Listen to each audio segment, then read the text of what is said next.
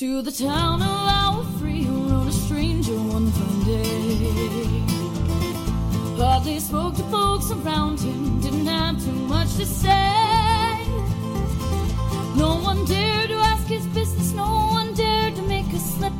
The stranger there among them had a big iron on his hip, big iron on his head.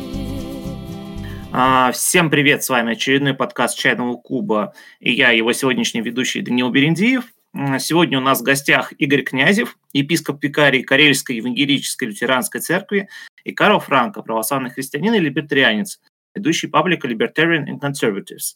Мы, говорим, мы поговорим на тему христианства в современном мире, в частности, о вопросах разделения церкви и государства и церкви э, современной политике. Вот. И я думаю, что ну, мы так как бы начнем сразу же с этой первой темы разделения церкви и государства и обсудим вообще, а, что все-таки понимать под разделением церкви и государства. А, Значит ли это, что государство должно на практике всегда занимать атеистические позиции? Или же церковь все-таки может каким-то образом влиять на какие-то государственные решения, например, в вопросах абортов? Да? То есть как бы как вот ну, Карл, вот э, скажи, вот как ты, как ты, как православный христианин, считаешь ли ты вообще, что у нас в России на практике есть вот разделение государства и церкви? Тут прежде всего нужно понять, что вообще подразумевается под разделением церкви и государства. А Что касается России, то мы видим ситуацию, в которой э, не то чтобы церковь, как та церковь, о которой говорится в Писании, а, действует через государство. Мы видим, что спикеры церкви вполне не библейские вещи говорят взамен на получение подачек от государства, как ты говорил, получение финансирования храмов, э, какое-то уменьшение конкуренции, ну, вот, э, даже закон о защите чувств верующих и исследования за экстремизм некоторых э, религиозных групп, это не совпадает э, с э, волей Господа, которую мы знаем по Писанию и по преданию. Я как православный христианин, я еще ориентируюсь на 19 правило Шестого Вселенского собора, поэтому я ориентируюсь еще в том числе на согласие святых по какому-либо вопросу. Согласие святых таково, что далеко не все, что в России делает церковь, особенно публично, э, соответствует воле Господа. А Что касается разделения церкви и государства на уровне на уровне легислатуры, на уровне законодательства, я не могу сказать, что церковь, а, что государство всегда может придерживаться каких-то секулярных позиций в вопросе выбора идеологии. То есть э, государство всегда будет руководствоваться идеологией в своих э, нормах, в своем, в своем управлении людьми. И какие-то нормы, э, говорить, что эта норма полностью секулярная, это очень искренне. Э, либерализм современный, он основан, ну, да, классический либерализм, он основан на вполне христианских трактатах Лока, последующих авторов. И говорить о том, что это полностью секулярная позиция, неверно. В том, что разделение церкви и государства – это как раз э, идеи этих мыслителей, в том числе Лока, который подразумевал, что церковь, э, что государство не, должно быть веротерпимым до тех пор, пока религиозные организации не занимаются, так скажем, агрессивным насилием. И вот такое разделение церкви и государства я принимаю. Я считаю, что церковь, э, что государство не должно преследовать религиозные структуры, которые не являются какими-нибудь террористическими, в смысле преступными, в смысле э, планирующими убийство, воровство и так далее. И церковь не должна получать какие-то дотации от государства, не связанные с компенсации вреда ранее нанесенного. То есть возвращение храмов – это окей, это реституция. Это вполне нормальный процесс, и он должен быть не только в отношении церквей, а в отношении всех людей, кто пострадал от государства, как бы то ни было. Такова моя позиция. А, Понятно. Игорь, а вы что скажете на эту тему? А, ну, как политолог и как ученый, который последние 20 лет занимается вопросами взаимоотношений церкви и государства, я опубликовал на этот счет ну, не один десяток научных работ. Я могу сказать, что никаких сложностей в формулировках того, что есть разделение церкви и государства, нет. Только нужно понимать, что разделение церкви и государства – принцип, к которому стремятся общественные институты, либо не стремятся – а не какой-то статус-кво политической конструкции. Это важно понимать. разделение это заключается в том, что государство, а именно совокупность институтов управления страной, э, обществом, принятии своих решений не, опри, не опирается и не берет за основу какие-то религиозные догматы и учения. Церковь, исповедуя свое вероучение, не включает в него каких-либо позиций э, государственной э, политической идеологии.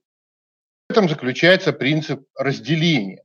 Реализуется он в разных странах по-разному. И вообще в мире нет двух стран с одинаковыми взаимоотношениями церкви и государства. В каждой стране они сугубо индивидуальные и особые. Словно говоря, есть три вида взаимоотношений церкви и государства.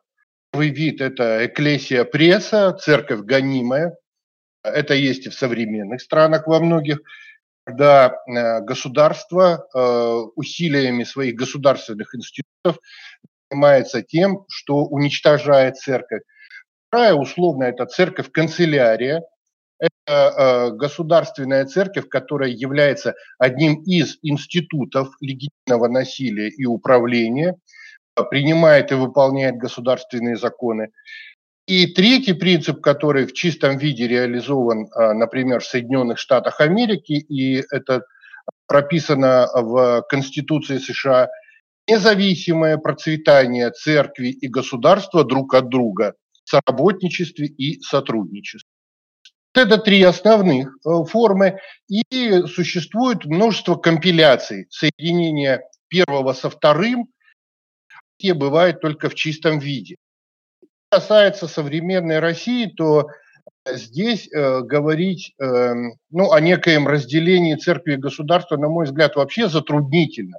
Потому что те страны, о которых мы говорим, э, например, о европейских или Северной Америке, там все-таки к числу верующих относится порядка 70-80% граждан, из них там от 30-40 до 70% участвуют в церковной жизни. Когда мы говорим о России, то мы говорим о примерно 3,5-5 миллионах людей, живущих церковной жизнью. Это в районе 3-3,5% от общего количества наших граждан. Говорить вот о разделении в таком э, соотношении очень трудно, потому что все-таки принцип разделения предусматривает, ну, условно говоря, некую равную весовую категорию государства и церкви. В России, э, ну, последние, наверное, лет 115 э, уже не наблюдается. Напомню, что когда в начале 20 века приняты э, блок законов о веротерпимости и государство, ну, если так очень упрощая говорить, было объявлено светским, порядка 90% граждан перестали быть э, кожанами практикующими. Да? Мы видим, например, отчеты по э, армии российской, где после объявления э, манифеста о религиозной свободе 90% а, солдат перестали посещать богослужения. Поэтому вот в разных формах, в разных странах он реализуется. Каждая страна реализуется отдельно. И говорить здесь можно в общих чертах только вот об этих а, трех э, формах реализации вот этого принципа.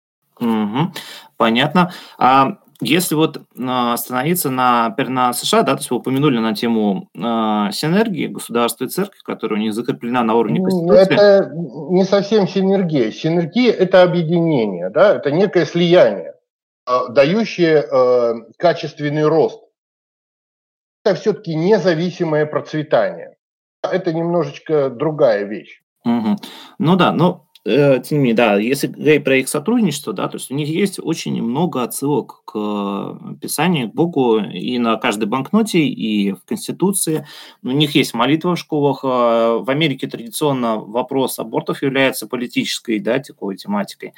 Вот. А, мы можем наблюдать такую же картину, например, и в Польше, да, где у них э, церковь начинает э, влиять на вот э, такие вопросы, как аборты, и люди начинают говорить, что церковь, она начинает вмешиваться в политические процессы, что церковь мешает людям делать свой выбор, там, получать доступ к абортам, и, соответственно, на основании этого критикуется церковь, что вот она якобы вмешивается в государственные процессы. А можно ли сказать, что это является каким-либо вмешательством церкви в дела государства, или же это нормальный обычный политический процесс в обществе? Здесь нам нужно с вами либо разделить э, институциональность э, церкви, да, если мы говорим о церкви как о институте, э, или мы говорим о церкви как об объединении э, граждан определенного вероисповедания. Когда вы говорите, что люди выступают там против вмешательства церкви в чего-то, ну, во-первых, это говорят не все люди, это всегда говорит какая-то часть граждан. А в Польше и Соединенных Штатах, в Польше это очень небольшая часть населения, граждан. В Соединенных Штатах чуть побольше, но это не большинство. Это первое. Второе, а, когда мы говорим вот о некоем вмешательстве церкви в дела общества, ну, здесь нам тоже нужно понимать, либо это некое заявление церковного иерарха, занимающего церковную должность относительно какого-то решения, либо выражение общего мнения э, членов э, церкви, которое иногда может достигать там нескольких миллионов человек. Ведь не существует ну, в некоем э, вакууме институциональном.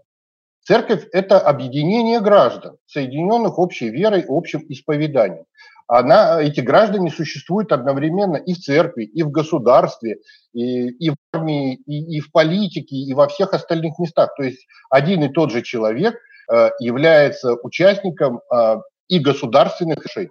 Поэтому, когда церковь выступает против абортов, э, она выражает мнение верующих своих или прихожан, по-разному можно назвать, на э, то или иное законодательное решение. То есть она здесь выступает просто, ну, как рупор, который озвучивает мнение людей, включенных в эту цель. Когда какой-то иерархия, например, говорит, что нужно идти и голосовать за поправки в Конституцию, свое личное мнение излагает, но это немного другая. Поэтому ну, как-то мне вот так трудно ответить, что является вмешательством церкви в дела государства. Ну, портов выступают в Польше большинство верующих. Это кто в чьи дела вмешивается? Ну, Польша очень религиозная страна. Э, католическая, да, как бы мне трудно вот сориентироваться в формулировке вашего вопроса.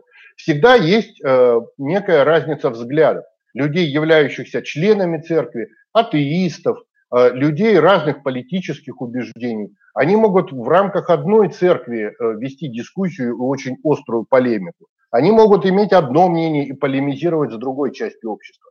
Но это всего лишь Э, часть э, движения политического гражданского процесса. Вот э, если церковь, я не знаю, там, допустим, ну, будет добиваться ограничения личных свобод каких-то, но здесь смотреть, на основании чего она его добивается. А, кто является носителем этого мнения, что личные свободы надо ограничить. Мы можем говорить здесь о вмешательстве, ну, может быть, но опять же надо смотреть э, конкретный какой-то случай, конкретную позицию этого вмешательства. Да, я с вами соглашусь. Мне понравилось то, что сказал Карл немножко ранее, на тему того, что оппоненты церкви, они э, тоже действуют в рамках некоторой идеологии. Да? То есть, когда у нас э, идет столкновение по каким-то политическим вопросам, в частности, там, по вопросу абортов или вопросу эвтаназии и другим острым политическим каким-то моментам, где церковь попадает в, в острую позицию к части общества, э, Мил, дорогой, простите, можно коротенькую очень ремарочку. Да, вот что касается оппонентов церкви по вопросу абортов. Вот тогда мы с вами должны сказать, что все, кто выступает против абортов, это верующие люди, которые не являются членами церкви. Ну и наоборот. А, оппоненты церкви, как бы, оппоненты, ну вот точки зрения, в обществе борются две точки зрения. Одна точка, что аборты надо разрешить, Другая, что аборты надо запретить. И тех, и других есть представители церкви. Поэтому вот с, с оппонентами церкви как-то мне вот очень сложно определиться, кто они оппоненты церкви. Какая-то конкретная политическая сила, которая заявляет, я оппонент церкви, я выступаю за аборты. Вот прекрасно, если есть такой пример, давайте его обсудим. Ну, на самом деле, такой пример можно взять в США, где ну, фактически, да, у них разделение э, по вопросу абортов очень сильно э, пересекается с разделением по вопросу веры. Да. То есть я, большая часть евангелистов американских, они являются противниками абортов и считают, что аборт – это убийство. Ну, вот, ну, соответственно, их оппоненты, которые заявляют, что вот они занимают светские позиции, они говорят, что вот мракобесы пытаются протащить свои взгляды в политику, и э, запретить женщинам доступ к заботе о здоровье. Ну, соответственно, да, это у нас получается чисто политический конфликт, но при этом, если посмотреть на тех, кто составляют эти две группы, то как бы это противники верующие, с одной стороны, по большей части, и с другой стороны, по большей части, атеисты. Ил, это указывает на то, что люди, которые пропагандируют ту позицию, которая является с их Э, с их слов антицерковный, они просто вешают ярлык вмешательства церкви на что им не нравится, чтобы их э, публика могла принять их аргумент. То есть это люди, которые это неомарксисты, как правило, которые считают, что христианство это такая колониальная вещь, э, принадлежащие белым людям и используемые белыми людьми против для угнетения всех остальных, поэтому понятно, что они прибегают к, к ней как к негативному какому-то всегда и всегда ее упоминание имеет негативный окрас в их э, речах. Поэтому неудивительно, что они называют э, любую политику, которая им не нравится и которая может э, приветствоваться людьми э, христианами, э, они называют ее вмешательством церкви в какие-то политические дела. Это просто ярлык, и я не думаю, что нам стоит серьезно его рассуждать, потому что, как сказал Игорь, э, церковь это, это люди. Эти люди могут быть по разных, разным сторонам баррикад. Вот я тот, тоже с Карлом абсолютно согласен. Э, это, вот есть такой набор расхожих фраз, которые очень часто муссируются у нас и в социальных сетях и так далее. Вот вмешательство церкви в дела государства, а, там мракобесы атакуют и так далее. Ну, это не более чем такие мемы, как говорят современным языком, да, потому что, ну, на Западе есть очень много модернистских церквей, которые вполне себе там а, аборты поддерживают. А, ну, как, как вот с ними надо тогда разбираться? Если поддерживают аборты, то это не церковь, а, а есть верующие люди, у которых есть своя аргументация и так далее. Поэтому вот это вмешательство церкви в дела государства – это такой вот навязанный мем, а, погружаясь в который мы просто погружаемся в какую-то трясину неразберихи. Я, я, я согласен с вашими позициями, то есть, я, но просто, тем не менее, да, есть, есть как бы такой вопрос, который мне кажется полезным проговорить, потому что э, часто то, что очевидным, э, является очевидным для представителей церкви, совершенно непонятно для людей, которые к этому не имеют никакого отношения. Вот. А, ну, я, да, я так очень много говорил про аборты, но, в частности, можно вспомнить вопрос, например, однополых союзов, ну, который тоже очень сильно расстраивает многих верующих по понятным причинам, и при этом продвигается как право человека да, со стороны ряда людей. Вот.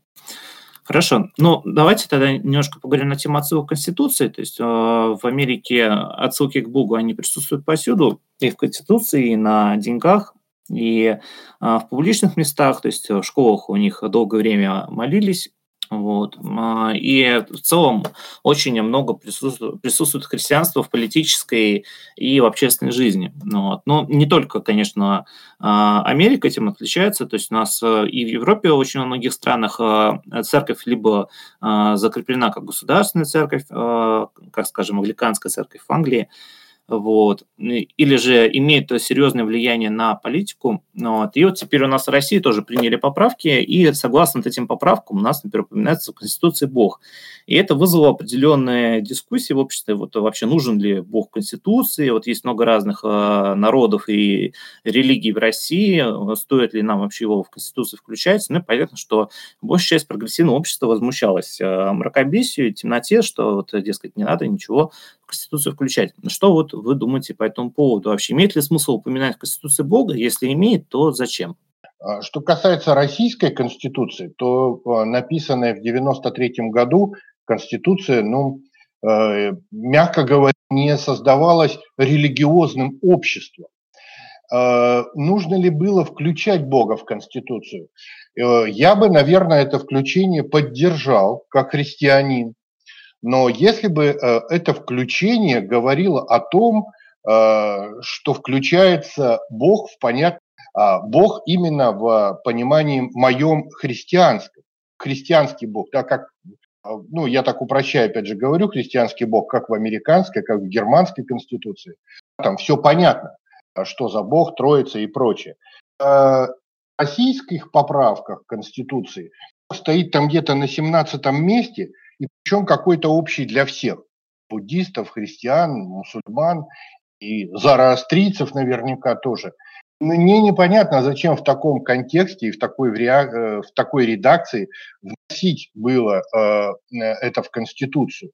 Я бы понял, если бы там в преамбуле или в каких-то основных статьях было написано что-то, что наше понимание прав, достоинства человека опирается на понимание тро- троичного там, Бога, Троицы, текста Библии. Там, ну, я двумя руками за такое включение в Конституцию в том виде, в каком оно произошло, как бы не испытываю к этому никаких положительных чувств. Я согласен с этим высказыванием, потому что то, что мы сейчас видели, это, конечно, было не для того, чтобы заявить о какой-то принадлежности к религии, а это просто пакет культурных э, заявлений, которые были бы голосующими для того, чтобы провести всем понятную поправку о вечном Путине. Это, в принципе, просто пыль глаза и не имеет ни под собой никакого смысла. В любом случае, даже если вот отойти от того, как это в России используется, э, просто указанное декларативно указание Господа, церкви и так далее в Конституции или в других законах, оно не несет под собой какого-либо насильственного характера. То есть, э, если это просто декларативное утверждение, что вот мы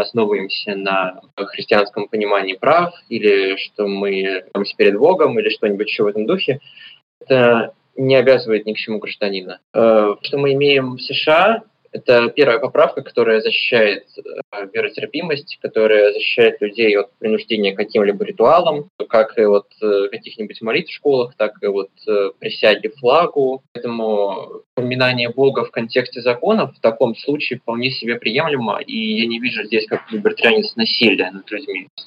Граждан не принуждают к каким-либо действиям против их совести что упоминают Бога в Конституции. А, да, а, следующее, что хотел бы обсудить, это а, официальные и полуофициальные государственные церкви. То есть а, есть страны, где есть какая-либо церковь, закрепленная как государственная, ну, вроде Англии, Швеции, если не ошибаюсь, да, как бы еще ряда европейских стран.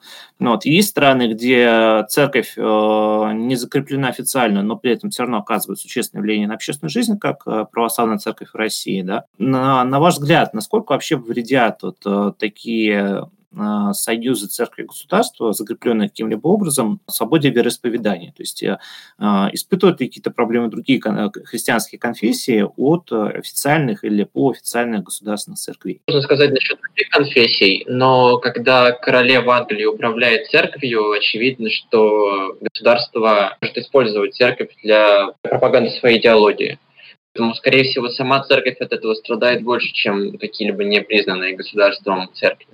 Мне кажется, что эм, важно э, понимать, а, опять же, исторический контекст. Вот это закрепление церкви как э, государственного института в законодательстве, э, допустим, Греции и Финляндии, Швеции, ну и других. Это ведь происходило на совершенно другом этапе развития общества было столетия назад, в религиозного общества, когда церковь была одним из э, важных институтов там, просвещения, образования, да, вот э, там в многих странах э, школьное образование вообще было церковным. В этом отношении закрепление церкви как государственного института было понятно, оправдано и соответствовало времени. Э, историческому, в котором существовали церковь и государство. Стоит ли сегодня в современном обществе сохранять вот это закрепление церкви как государственного института? Это большой вопрос, и многие европейские страны как раз отказываются сейчас от этого и переводят и скандинавские страны, и Северная Европа, э, меняют этот статус церквей, они перестают быть государственными. Стоит ли это делать э, в такой стране, как Россия сегодня? Тут у меня ответ совершенно точный. Этого вообще делать не стоит. И какую-либо из церквей назначать государственной вообще э, нет смысла сегодня, в 21 веке, поскольку функции, например, там, образования, медицинского обслуживания, социального обеспечения, ухода за стариками и так далее решаются социальными институтами. 200 э, лет назад вопросы социального презрения, там, воспитания сирот и ухода за стариками решала церковь. И она, конечно, как социальный институт, должна была быть государственным институтом. Сегодня совершенно этого нет, даже в России. Поэтому э, те страны, вот, э, которых, которых это было, сейчас эту позицию пересматривают, ну, а менять эту позицию в сторону закрепления в современном, в современном мире ну, нет никакого смысла, на мой да, в частности, я, я согласен с вами, закрепление церкви как института, э, сочетающегося с государством, еще и влияет на определение допустимого и недопустимого, ну, например, на определение сект. Да? То есть в годы существенного влияния католической церкви на общественно-политическую жизнь в Европе а, был суд инквизиции, и а, церковь, она решала, да, как бы, э, да, являются ли взгляды человека в сфере веры допустимыми или недопустимыми напрямую. Ну вот. Э, сейчас, конечно же, у нас инквизиции нет, но тем не менее, по-прежнему в некоторых странах э, церковь оказывает существенное влияние на э, определение допустимого или недопустимого. Например, у нас в России свидетели Иеговы испытывают уголовное преследование за вот свои убеждения. То есть понятно, что иговисты, они являются христианской сектой, вот, однако во многих странах они живут достаточно свободно и могут исповедовать свои взгляды открыто и не испытывают с этим никаких проблем. А в России а, они, соответственно, попали под уголовное преследование и объявлены экстремистами. Как вы думаете вообще, вот, а, является ли деятельность сект опасной в целом? Нужно ли их преследовать по закону и кто должен такие вопросы решать? Ну, такие вопросы, конечно, должны решаться законодательной властью. И м, здесь нужно соблюсти много условий. Во-первых, чтобы выборы в законодательные органы власти были свободными, конкурентными чтобы члены парламента представляли народ в парламенте. Это первое важное условие решения на основе светских законов. Что касается преследования свидетелей Иеговы, как-то вот э, здесь не могу провести прямую связь э, с положением Русской Православной Церкви и преследованием свидетелей Иеговы. Вот нет никаких оснований обвинять, что она это инициировала или она этого добилась. Что касается закона Яровой, например, по которому страдают многие протестантские, евангельские церкви. А, ну, я лично знаю двух инициаторов этого закона. А, один из них человек абсолютно не верит в Бога. Да, поэтому как-то вот говорить о том, что эта церковь добилась преследования верующих в России, мне, у меня вот для этого таких оснований нет. Ну, а регулироваться вопросы религиозной свободы должны светским законодательством, и оно в России достаточно для такого регулирования и уголовный кодекс, и прочий блок законов административные, они в налоговый кодекс, они содержат достаточное количество законодательных норм, формулировок и процедур для регулирования религиозной жизни. Никакие другие дополнительные законы здесь не требуются, которые наша Госдума штампует в последнее время. Вот. Э, но я раз подчеркну, я далеко не уверен, что инициатива в этом религиозном преследовании исходит из церкви. Какие-то ее представители, как всегда, да, горячо поддерживают такие преследования, манифестируют их и так далее но они далеки очень от оказания какого-то реального влияния на политический процесс, эти манифестанты. Я по этому поводу могу сказать, что те представители церкви, которые пропагандируют какое-либо насилие против э, еретиков, они сами с точки зрения церкви, ну, как минимум православной церкви, являются еретиками, поскольку учение церкви вполне конкретное по этому моменту, что есть очень много святых об этом писали, и Григорий Великий, и Феодор Студит, и Афанасий Великий, и Иоанн Златоуст об этом писали, о том, что мы не можем э, применять насилие против людей, которые вредят душе, так скажем. То есть государство, ну или в принципе любые люди могут применять насилие только к тем, кто вредит чужому телу. Э, и это общая мысль э, среди большинства христианских, э, среди православ, православных святых, поэтому это составляет учение церкви, консенсус патрум, про который я говорил в начале. Поэтому если мы действительно можем считать, что эти законы репрессивные, которые приняты в России, они приняты церковными людьми, то эти люди принадлежат к несколько другой конфессии, чем православные христиане по крайней мере, Вселенская православная церковь. Отлично, хорошо. Но ну, вот если подводить вот итог вот этой, вот этой секции разговора, как вот можно обрисовать, как-то разделить роли а, церкви и роли государства как институтов? Да? То есть, ну, э, есть такое а, выделение трех таких крупных а, институтов, на которых строится общество. Семья, церковь и государство. Вот. И если вот, ну, мы говорим сегодня про церковь и государство, и если вот взять вот эту классификацию, то как можно обрисовать вот их роли, да, то есть э, до как вот, а, как вот, как, как проходят границы между ними, да, то есть э, как их разделить друг от друга? Вопрос в том, как их следует разделять, или в том, какое действительно положение дел мы имеем? А, да, как их следует, да, то есть а, какие у них должны быть роли, какие цели должны преследовать эти институты вот, в обществе, что, что они должны делать? Я по этому поводу могу сказать, что я, я противник демократии, противник каких-либо форм устройства, не основанных на признании Господа и Библии как источников права. Я считаю, что церковь, конечно, должна быть э, законодательным э, не то чтобы органом, тем, ну, в общем, э, я считаю, что законы, в принципе, должны быть неизменяемы и должны быть основаны на священном писании. Поэтому государство должно быть мини- минимизировано, ну, если мы можем вообще назвать это государством, до до установления правопорядка и принуждения к соблюдению его тех, кто отказывается его соблюдать, то есть наказание воров, убийц и тех, кто не хочет платить своим должникам. Остальные функции должны быть э, на людях самостоятельно. И что здесь понимать церковью и семьей, мне не очень понятно, потому что ну, это в любом случае будут действовать частные индивиды в своих интересах, как хотят. Ну, в моем идеальном мире, построенном на Библии. А что касается семьи, то желательно, чтобы ее полномочия не выходили особо далеко на... Ну, в общем, опять-таки мы должны опираться на Библию в этом вопросе и на священные предания. Знаем, что о том, как следует воспитывать своих детей, о том, как не следует воспитывать своих детей.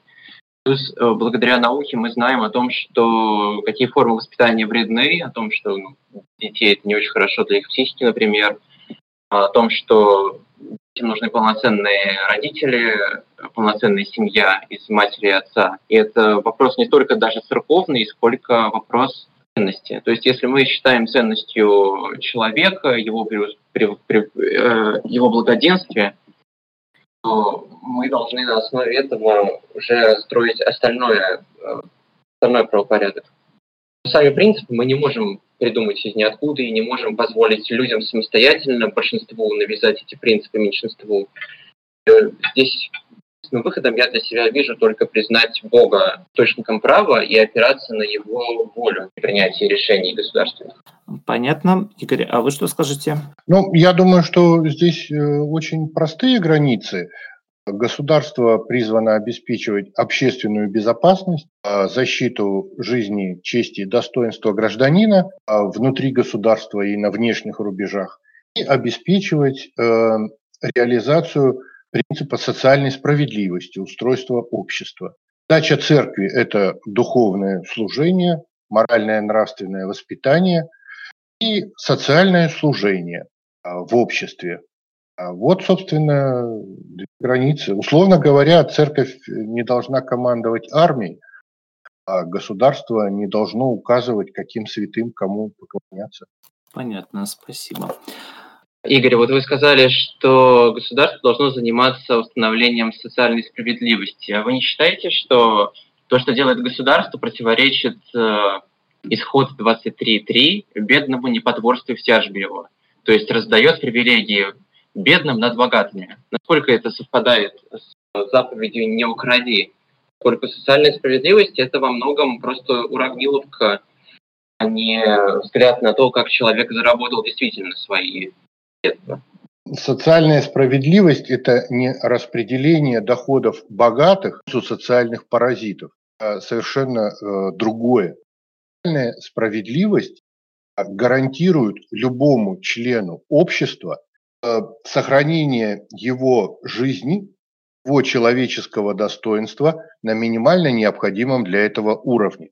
Проще говоря, социальная справедливость – это когда заболевший человек, потерявший работу человек, получает поддержку от государства. Если этот человек, э, например, э, поражен каким-то социальным недугом, таким как наркомания или пьянство, получает от государства социальную поддержку на то, чтобы восстановиться и вернуться в общество полноценным человеком. Вот это все обеспечивает государство. Деление и перераспределение доходов э, от граждан э, также, конечно, выполняет государство, но это осуществляется посредством налоговой системы. И здесь э, как бы о том, кто кому потворствует, это большой вопрос. Например, применительно к России. А здесь бы я, наверное, сослался на другие примеры священного писания, текстами о телицах вассанских и прочее, прочее, потерявших стыд. Поэтому социальная справедливость, э, это, видимо, может быть, э, вы слышали как некий социалистический принцип, но что касается социализма и коммунизма, это совершенно не имеет ничего общего с социальным э, принципом поддержки членов общества. Это совсем другое. Игорь, финансирование происходит опять-таки за счет э, граждан, за счет налогоплательщиков, за счет самих тех людей, которые что-то потеряли, за, потому что их обязали вносить их средства, которые они могли бы получить на руки, их обязали вносить эти средства в какие-то государственные фонды. Это принудительно, человек не может этого отказаться. Если человек покинет страну, он не получит назад эти выплаты. Это ли, по-вашему, не нарушает э, заповедь «не кради»? Такое управление государством? Ну, конечно, на мой взгляд, это никаких заповедей совершенно не нарушает. Годы э, Иерусалимского храма распределялись э, кучу разного рода социальных э, нужд. Более того, деяния приводят нам прямой пример того э, и поручение пищить там о э, бедных и неимущих. Поэтому, конечно, это напрямую предписывается основными христианскими текстами. Это жертвование части своего дохода в пользу тех, кто самостоятельно этого дохода не может получить. Начинается это с Ветхого Завета, составление там не сжатой полоски и, и при сборе винограда заповедано оставлять. Э, конечно же, это не украдено, то, что человек оставил или отдал другим. Э, это не может считаться украденным, Священное Писание нам говорит так делать.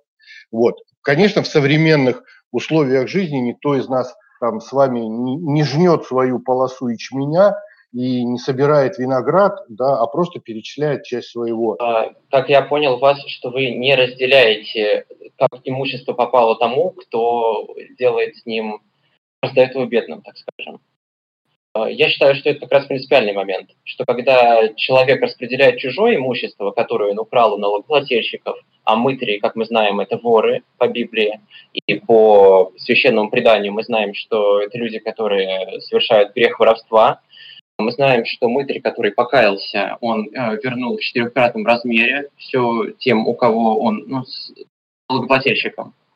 Потому что в четырехкратном размере предписывал закон Моисея возвращать краденое Соответственно, раздавать то, что ты украл э, другим людям, э, не жертвам воровства, это не очень корректно, и я не считаю, что это соблюдение заповедей, потому что имущество возвращается не тому, у кого оно украдено, потому что мы знаем по закону Моисея в четырехкратном размере положено возвращать собственнику, который, то есть жертве воровства, а не каким-то сторонним людям. Когда государство обкрадывает своих людей, а потом производит какую-то политику социальную, раздавая часть этого награбленного назад. А я не думаю, что точно должно заниматься государство. Это морально, это не богоугодно, это богопротивно, потому что нарушают и заповедь «не кради». Потому что люди, которые, как вы говорите, нуждаются в помощи, они поставлены в это состояние нужды помощи государству. То есть это государство сделало их нищими и нуждающимися, крадя половину их дохода. Ну, если посмотреть суммарно, сколько мы даем государству, включая НДС и все остальное прочее, то мы даем больше половины доходов России.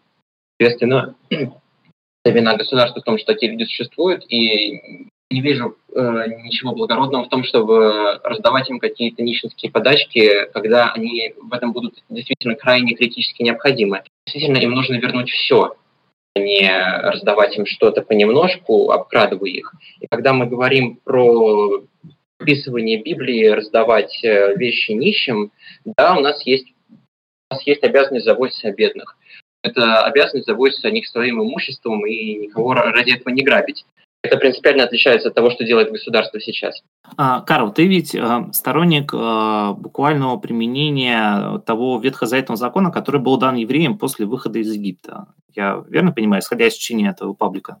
Да, до тех пор, пока это не отменено Новым Заветом, скажем. То есть э, есть там казни людей, которые не совершали каких-то агрессивных преступлений. Мы знаем, что в Новом Завете Христос этого не делает. Там, ницу закидать камнями, например. Он должен был это сделать, он это не сделал. Ну и такие моменты. Хорошо, вот э, на эту тему я хотел тебе задать вопрос. Вот в Библии есть две э, системы, которые были установлены, да, то есть изначально была вот эта теократия, которая была дана евреям после выхода из Египта с э, вот этой системой законов, там, э, то есть там не было налогов как таковых, да, то есть вся земля была разделена между собственниками, вот, и ряд интересных принципов уголовного права. А затем э, евреи захотели себе царя, ну вот, и хотя Библия, она явно осуждает, тем не менее, в дальнейшем мы читаем, да, что как бы, евреи все выбрали царя, то есть вначале это был Саул, вот, но Саул не был благословлен Господом. Потом это был Давид, который уже получил благословение Господа, и, соответственно, а, то есть Саул тоже был помазанником Божьим, да, то есть, но именно Давид, он как бы был вот а, царем по сердцу Божьему. И на основании этого многие исследователи Библии говорят, что вот в Библии одобрено, Богом одобрено две системы государственного устройства. Вот это вот теократия и монархия. А, соответственно, вот Можешь э, ты вот дать какой-то комментарий все-таки, э, как, исходя из Библии, нам понять, э, какая, какая система общественного устройства является, скажем так, правильной для наших дней, да, с учетом специфики времени и так далее? Да, я не считаю, что специфика времени как-то оказывает влияние на правильность и неправильность норм. Единственное правильное устройство – это эпоха судей. Потому что отход от нее Господь назвал э, предательством. Господь сказал, что вы не хотите, чтобы я правил вами. То есть это была реальная теократия. Э, с точки зрения либертианства это был вполне себе наркокапитализм, ну, не считая некоторых э, отдельных своих деталей. Что касается когда, того момента, когда евреи захотели себе царя, Господь им описал, что это будет, что они в итоге станут рабами, что они будут платить налоги. И мы не можем сказать, что Господь действительно задобрил.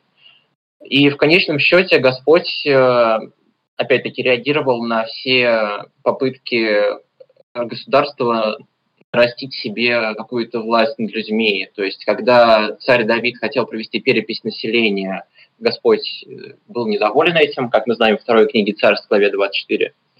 Э, позже мы знаем, что при Соломоне были налогообложения введено и подати, и Господь э, благословил мятеж против этого, мятеж Иераваама, и помогал мятежникам. То есть, по сути, Господь все время был против установления татизма и наращивания государством своей мощи. Ну, я едва ли бы, конечно, вот, вот э, на тему мятежа Иераваама я тобой не согласился, потому что э, э, Библия, она скорее э, осуждает мятежи как таковые и в Новом Завете, да, то есть если говорить, опять же, про приоритет Нового над Ветхим, я, я, я не согласен еще с концепцией того, что они друг другу противоречат. 11.300, 1.39, чтобы понять, что мятеж Иеравам был угоден Богу, что Господь его благословил.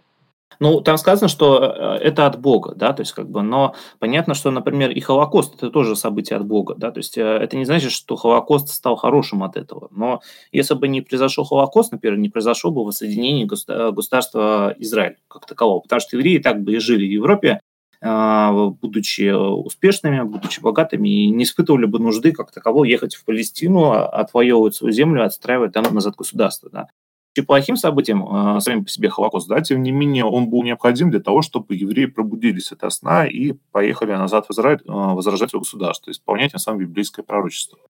Вот. Поэтому, да, опять же, говорить, что то, что там сказано, что вот, э, вот это разделение на Северное и Южное царство было от Бога, это не значит, что Бог одобрял это как таковое. То есть это все равно было а, трагедией, которая... Нет, можем почитать, что написано в Писании по поводу мятежа Ирвама. Там вполне все очень конкретно и не позволяет э, так с двух сторон смотреть как бы плохо, как бы хорошо, но с другой стороны хорошие перспективы. Перспективы как раз были не очень хорошие у этого государства, которое создало Иеравам, к сожалению. Но сам мятеж был одобрен Господом, и Господь прямо обращался к Иераваму и благословил его. Это отличается от отношения Бога, к, допустим, к каким-либо событиям э, трагичным, которые приводили к каким-то положительным результатам в итоге. Хорошо. Ну вот у нас есть тут несколько вопросиков. Вот э, э, я задавал, вот, предлагал прислать вопросы нам до подкаста. Вот, это, в частности, как раз это в текущую тему. Есть вопрос, вот сейчас скажу, Влад Бескровному. А в Библии присутствует явная критика налогообложения. А как это сочетается с тем, что церковь почти всю историю своего существования собирала десятину, и почему сегодня о церкви не услышишь критики налогообложения, этатизма и государства? А, ну, я, во-первых, не соглашусь с автором вопроса. Задавая вопрос, во-первых, делает утверждение, да, заявляет свою позицию.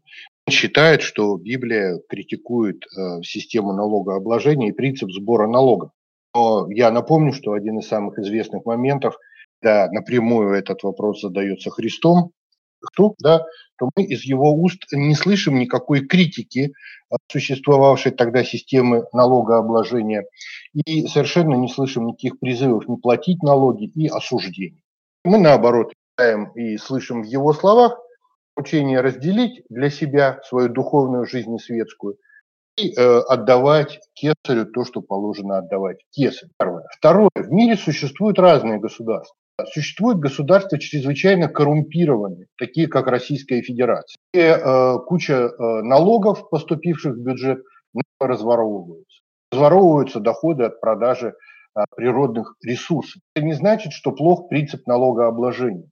Значит, э, что большая проблема в конкретном государстве с конкретной властью. Например, соседний с нами Финляндии ничего не разворовывает. И э, я напомню, что в тех же Соединенных Штатах люди платят налоги добровольно, как в других э, есть европейские страны, где э, каждый заполняет свою налоговую декларацию, сдает ее и платит те налоги, которые он и сам начислил для бюджета. Поэтому ну, нет в Библии никакого осуждения принципа сбора налогов, призывов людей э, к людям не платить налоги. Мне кажется, такое очень э, далекое от текста Священного Писания понимание. Вот. Э, что э, касается коррупции, ну, безусловно, это дело очень плохое, надо максимально искоренять. И чем меньше в государстве коррупции, более доминирующим является правило и призыв платить налоги. Чем выше коррупция, тем меньше хочется платить налоги. Это проблема политической системы, а не священного писания. Собственно, что я и могу ответить на этот Я хочу сказать по этому поводу, что Игорь совершенно напрасно смешивает непризнание налогов как чего-то богоугодного с призванием не платить налоги. Да, Господь говорит, отдавайте кесарь кесарева.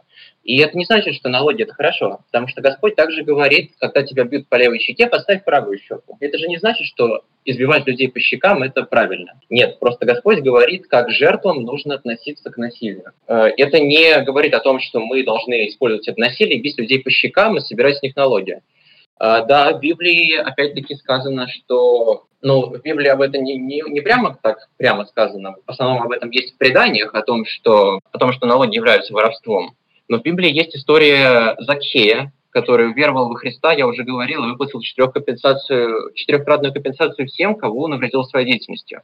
И причем, э, если мы откроем Писание, э, предание, э, потому что православная церковь, 19 правило 5-6 Вселенского собора учит не толковать Писание в отрыве от, от согласия святых отцов, от мейнстрима того, что говорили святые – то мы можем почитать, что писали об этом святые, и они ничего не говорили о том, что ой, как плохо, что коррупция, как плохо, что разделяют куда-то не туда ворованные деньги. Нет, они говорили о том, что мытари – это воры, ну, то есть инспекторы налоговые – это воры, что они крадут э, у людей их имущество, что они доводят людей до голода, что они паразиты, там прямо есть такие, это не я утверждаю, это цитаты, что, что они служат дьяволу, и что вот смотрите, как Господь украл у дьявола Закхея. И вот, например, святитель Иоанн Златоуст прямо пишет, что нет ничего хуже мытаря, это крайний предел несчастья. Но как Христос объявил, что, приводя в пример крайнего зла блудницы мытаря, это дерзкое насилие и безнаказанное грабительство. То есть это действительно воровство. А что касается того, что церковь э, не агитирует за снижение налогов, то это не совсем правда. Например, мы можем открыть житие святого Николая и увидим, что он в своем регионе настоял на снижении налогов сто раз. И если почитать э, более подробно об этом, об истории, в принципе, писаний э, жития э, святого Николая, то этот текст власти старательно вычеркивали э, из его житий чтобы не создавать опасные прецеденты. Это как раз тот случай, когда государство вмешивается в дела церкви, потому что церковь здесь явно против государства, против его дел. И это как раз тот момент, на который нужно смотреть в моменте, э, в контексте влияния государства на церковь и, наоборот. Я очень рад, что э, православные святые много чего написали на эту тему. Я рад, что вы это читаете, что вы этим руководствуете. Это замечательно. Я вам искренне желаю дальнейших успехов в этом. Для меня эти тексты не являются авторитетом в определении отношений, классификаций политических и социальных, в первую очередь существующих сегодня в мире. Эти тексты не являются основополагающими для политического и институционального, социального анализа политической системы. Для меня лично. У вас являются прекрасно, а для меня совершенно нет. Э, из того, что вы говорите, для себя понял одну э, вещь, вернее две. Первое. Вы считаете государство злом и считаете, что его э, минимизация и, условно говоря, обнуление – это благо, которое предписывается священным писанием в толковании святых отцов. Ну, ваша позиция мне понятна, я так не считаю, у меня совершенно другой взгляд на это. И второе, я также услышал, в ваших ответах и комментариях, что вы э, считаете промысел, замысел Божий о творении человека э, не включает э, в себя а, такую вещь, как динамику, развитие и прогресс. То есть, как мне кажется, в вашем представлении Бог задумал человека вот таким, и он всегда должен оставаться таким.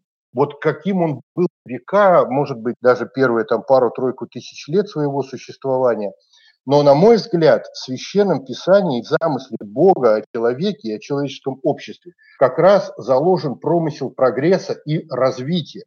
И для меня совершенно очевидно, тексты Священного Писания, в том числе э, пример Моисея, говорит о том, что по мере развития и возрастания человека, по мере развития э, его, повышения его образовательного уровня, возможностей жизни, общество усложняется. И чем сложнее общество, тем более сложных институтов управления собой она требует. Вот это то, что я у вас услышал, и то, э, что в моем понимании очень далеко отстоит от того, что я понимаю и что я вижу в тексте Священного Писания. Поэтому, э, на мой взгляд, э, такая система политической власти, как выборы, демократия, вернее, демократия как процесс который включает в себя выборы, и народ как источник власти, все это присутствует в замысле Божьем о творении. И динамика этого развития как раз задумана Богом. И современное общество в сравнении его с обществом даже сто лет назад существовавшим намного человечней, моральней, нравственней, чем то общество, что было сто лет назад. Если уж мы будем его сравнивать там, с обществом 200-300 лет назад, по таким критериям, как ценность человеческой жизни, ценность человеческой свободы и так далее, то даже общество, существовавшее 50 лет назад... Во-первых, э, в зависимости, во-первых, считаю ли я государство злом? Зависит от определения государства. Если мы определяем государство как э, просто правопорядок, то нет, я не считаю государство злом, если это правопорядок соответствует Библии. Э, государство – это совокупность институтов, осуществляющих защиту прав от ценности жизни, достоинства гражданина внутри страны и за ее пределами. Вот определение государства. Да? А причем мы понимаем государство так или так, но есть четкие определения того, что... А разница в том, что либертарианцы немного иначе понимают государство. Есть у Ротбарда определение государства. Я специально его сейчас не использую для того, чтобы не вводить лишние какие-то конструкции и не смущать э, слушателей подкаста, которые во многом, многие из них, которые разделяют э, эти взгляды. Поэтому я сейчас сразу дам это определение. Сейчас э, в данном контексте э, я исхожу из того, что государство может устраивать какие-то бога неугодные вещи, например, заниматься воровством, убийствами и так далее. Как правило, государство этим занимается. Но если государство не э, нарушает заповедь Бога «не укради, не убей», то я вполне принимаю такое государство, но, разумеется, это государство выглядит совершенно иначе. В нем нет налогообложения, нет э, всего того, что сейчас принято приписывать демократическому либеральному, неолиберальному государству. У меня будет к вам вопрос, э, который я закончу. Что вы, как вы понимаете заповедь «не кради»? И считаете ли, что она тоже как-то эволюционировала, у нее изменился какой-то смысл, там появились какие-то астериски, и маленьким шрифтом написано, вот кроме вот этих случаев, вот этих случаев можно воровать, крадите, ради бога, сколько угодно, хоть 50% дохода крадите, лишь бы это большинство за это проголосовало. А во-вторых, э, да, я не считаю, что есть какой-то социальный прогресс. Я считаю, что есть государства, которые, которые приняли Христа и на которых э, христианство сильно повлияло, и которые значительно изменились. И мы можем видеть общества, на которых христианство не повлияло. Таких обществ очень много на Ближнем Востоке, в Африке. И мы можем видеть, что там ничего нет, никакого прогресса там нет. И, в принципе, весь этот прогресс – это не прогресс, а именно принятие христианства как э, правопорядка. Принятие христианских заповедей в качестве руководства для жизни людьми, в качестве основ для законов государственных в том числе. Потому что западные государства, как мы их э, видим, они основаны на, на том видении по порядка, правопорядка, который создан Локом и другими либеральными мыслителями. Эти мыслители, они действовали в рамках христианского учения, как правило.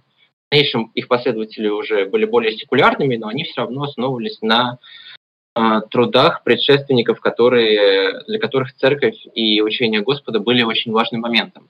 Поэтому, если мы говорим о том, что у нас все очень хорошо в наших западных странах, то мы должны говорить не о том, что это прогресс а какой-то социальный, что человек как-то невероятно развился, а о том, что просто в, основу, в основе порядка в этом обществе положены заповеди Иисуса.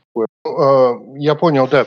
А, что касается кражи, то ее определение совершенно четко яствует из контекста священного писания оно именно в этом контексте священного писания зафиксировано практически во всех сводах уголовного права э, цивилизованных и даже не цивилизованных. Кражей считается скрытное похищение чужого имущества, его присвоение без ведома хозяина. Касается налоговой системы, она совершенно не является таковой, поскольку налоги собираются гласно, открыто, то есть публично и официально этом случае это может э, в уголовном праве, если вы будете проводить аналогии, это может быть можно квалифицировать как грабеж определенных обстоятельствах. В коем случае нельзя этого, ну, разбой, грабеж. Даже это уж совершенно точно не является. Даже по контексту священного. Разбой запрещен заповедью «не кради». По-вашему, разбой разрешен Библией. Я правильно понимаю? Я говорю вам, вы задали вопрос, что, по-моему, кража. Я вам ответил на вопрос, что такое кража. Если у вас еще какой-то вопрос, задавайте. В Библии есть э, запрет, э, запрет разбоя? Безусловно, есть, да. Да, вы, на мой взгляд, э, совершаете методологическую ошибку. А нам, ну вот, как мне кажется, вы говорите о разбое, называя это кражей. Вы, возможно, считаете налоговую систему там, Российской Федерации разбойничьей системой. Это еще мне как-то понятно. Но считать, что налоги у э, предпринимателя воруются, для этого нет никаких оснований. Существует налоговый кодекс, и уплата налогов происходит гласно, открыто, публично.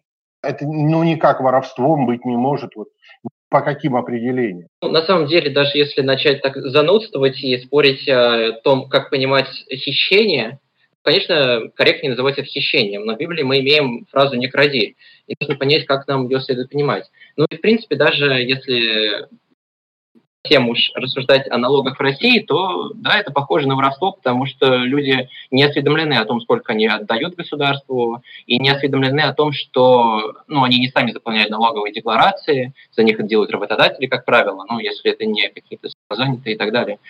Ну, суть не в этом. Суть в том, что считаете ли вы допустимым, э, в принципе, такую государственную политику, которая занимается разбоем, которая занимается хищением, явным хищением э, чужого имущества. И разве это не запрещено Библией? И разве это богоугодный порядок? А ведь э, все, о чем вы говорите, о том, государство должно социальные какие-то функции выполнять, это невозможно без вот этого разбоя.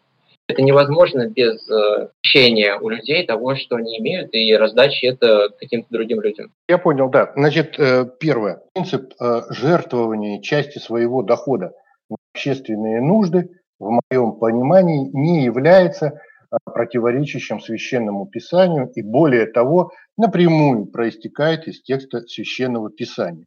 Именно оно предписывает нам делиться частью заработанного для того, чтобы отданная нами часть заработанного была перераспределена в пользу неимущих, тех, кто сам не может получить дохода, необходимого для жизни. Эти пожертвования гражданинам осуществляются в разных формах.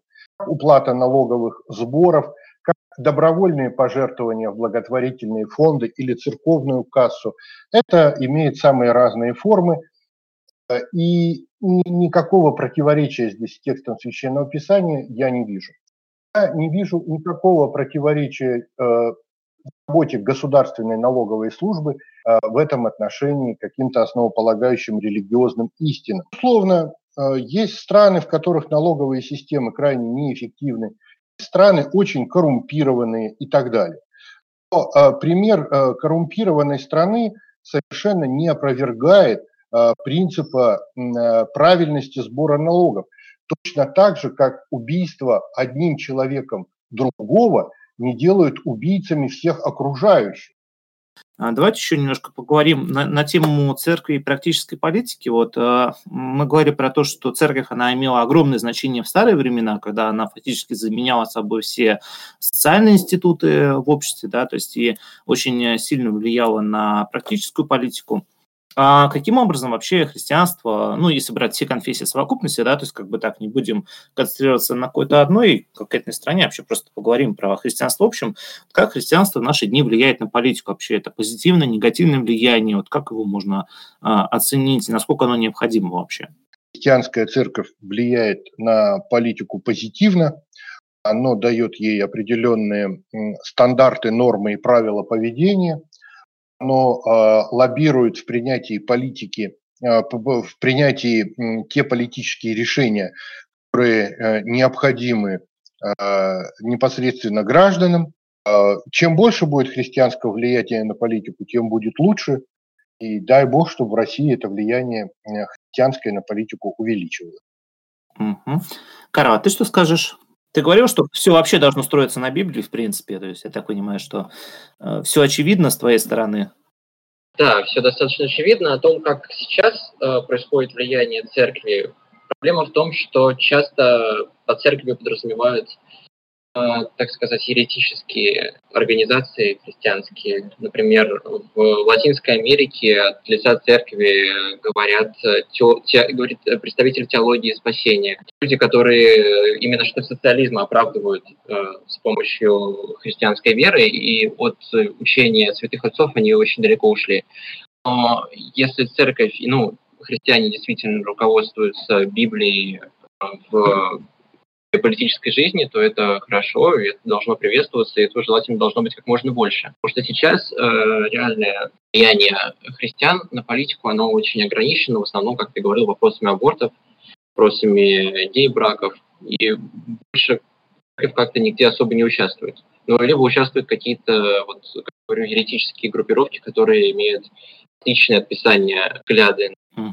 Вот, кстати, на тему юридических группировок, это, это очень интересно, тоже вопрос, от, э, э, который я собирал перед подкастом, вот, э, пишет тот же Влад Бескровный, э, правда ли, что Библия настолько полна противоречий, что, что священнослужитель может оправдать любое удобное мнение, чем церковь и пользуется всю историю, например, оправдывая войны, оправдывая налогообложение? Что вы можете на эту тему сказать? Я могу на эту тему сказать, что если мы опираемся на одно писание, то действительно могут быть какие-то больше возможностей манипулировать писанием как хочется в глазах зрителей. Но если у нас есть 19 правило э, Вселенского собора, о котором я уже говорил, то это делать уже гораздо сложнее, потому что мы должны опираться на мейнстримное толкование какого-либо отрывка и уже смотреть по нему. Поэтому православная церковь в теории, если бы люди были, православные христиане были бы хорошо образованы в вопросе, в вопросе своей религии, то в теории православие есть как прививка, так сказать, от этого. А что касается других религиозных течений, э, мне кажется, там это более реалистичный сценарий. Игорь, а у вас какое мнение по этому вопросу?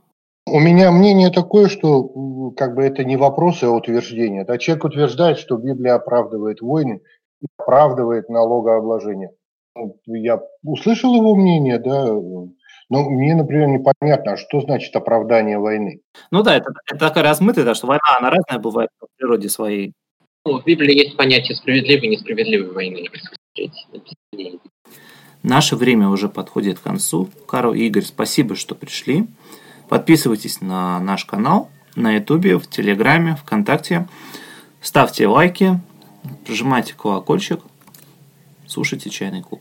Я вами прощаюсь. Спасибо большое за интересный разговор. Все было здорово и очень интересно. Спасибо, что пригласили. Было интересно пообщаться.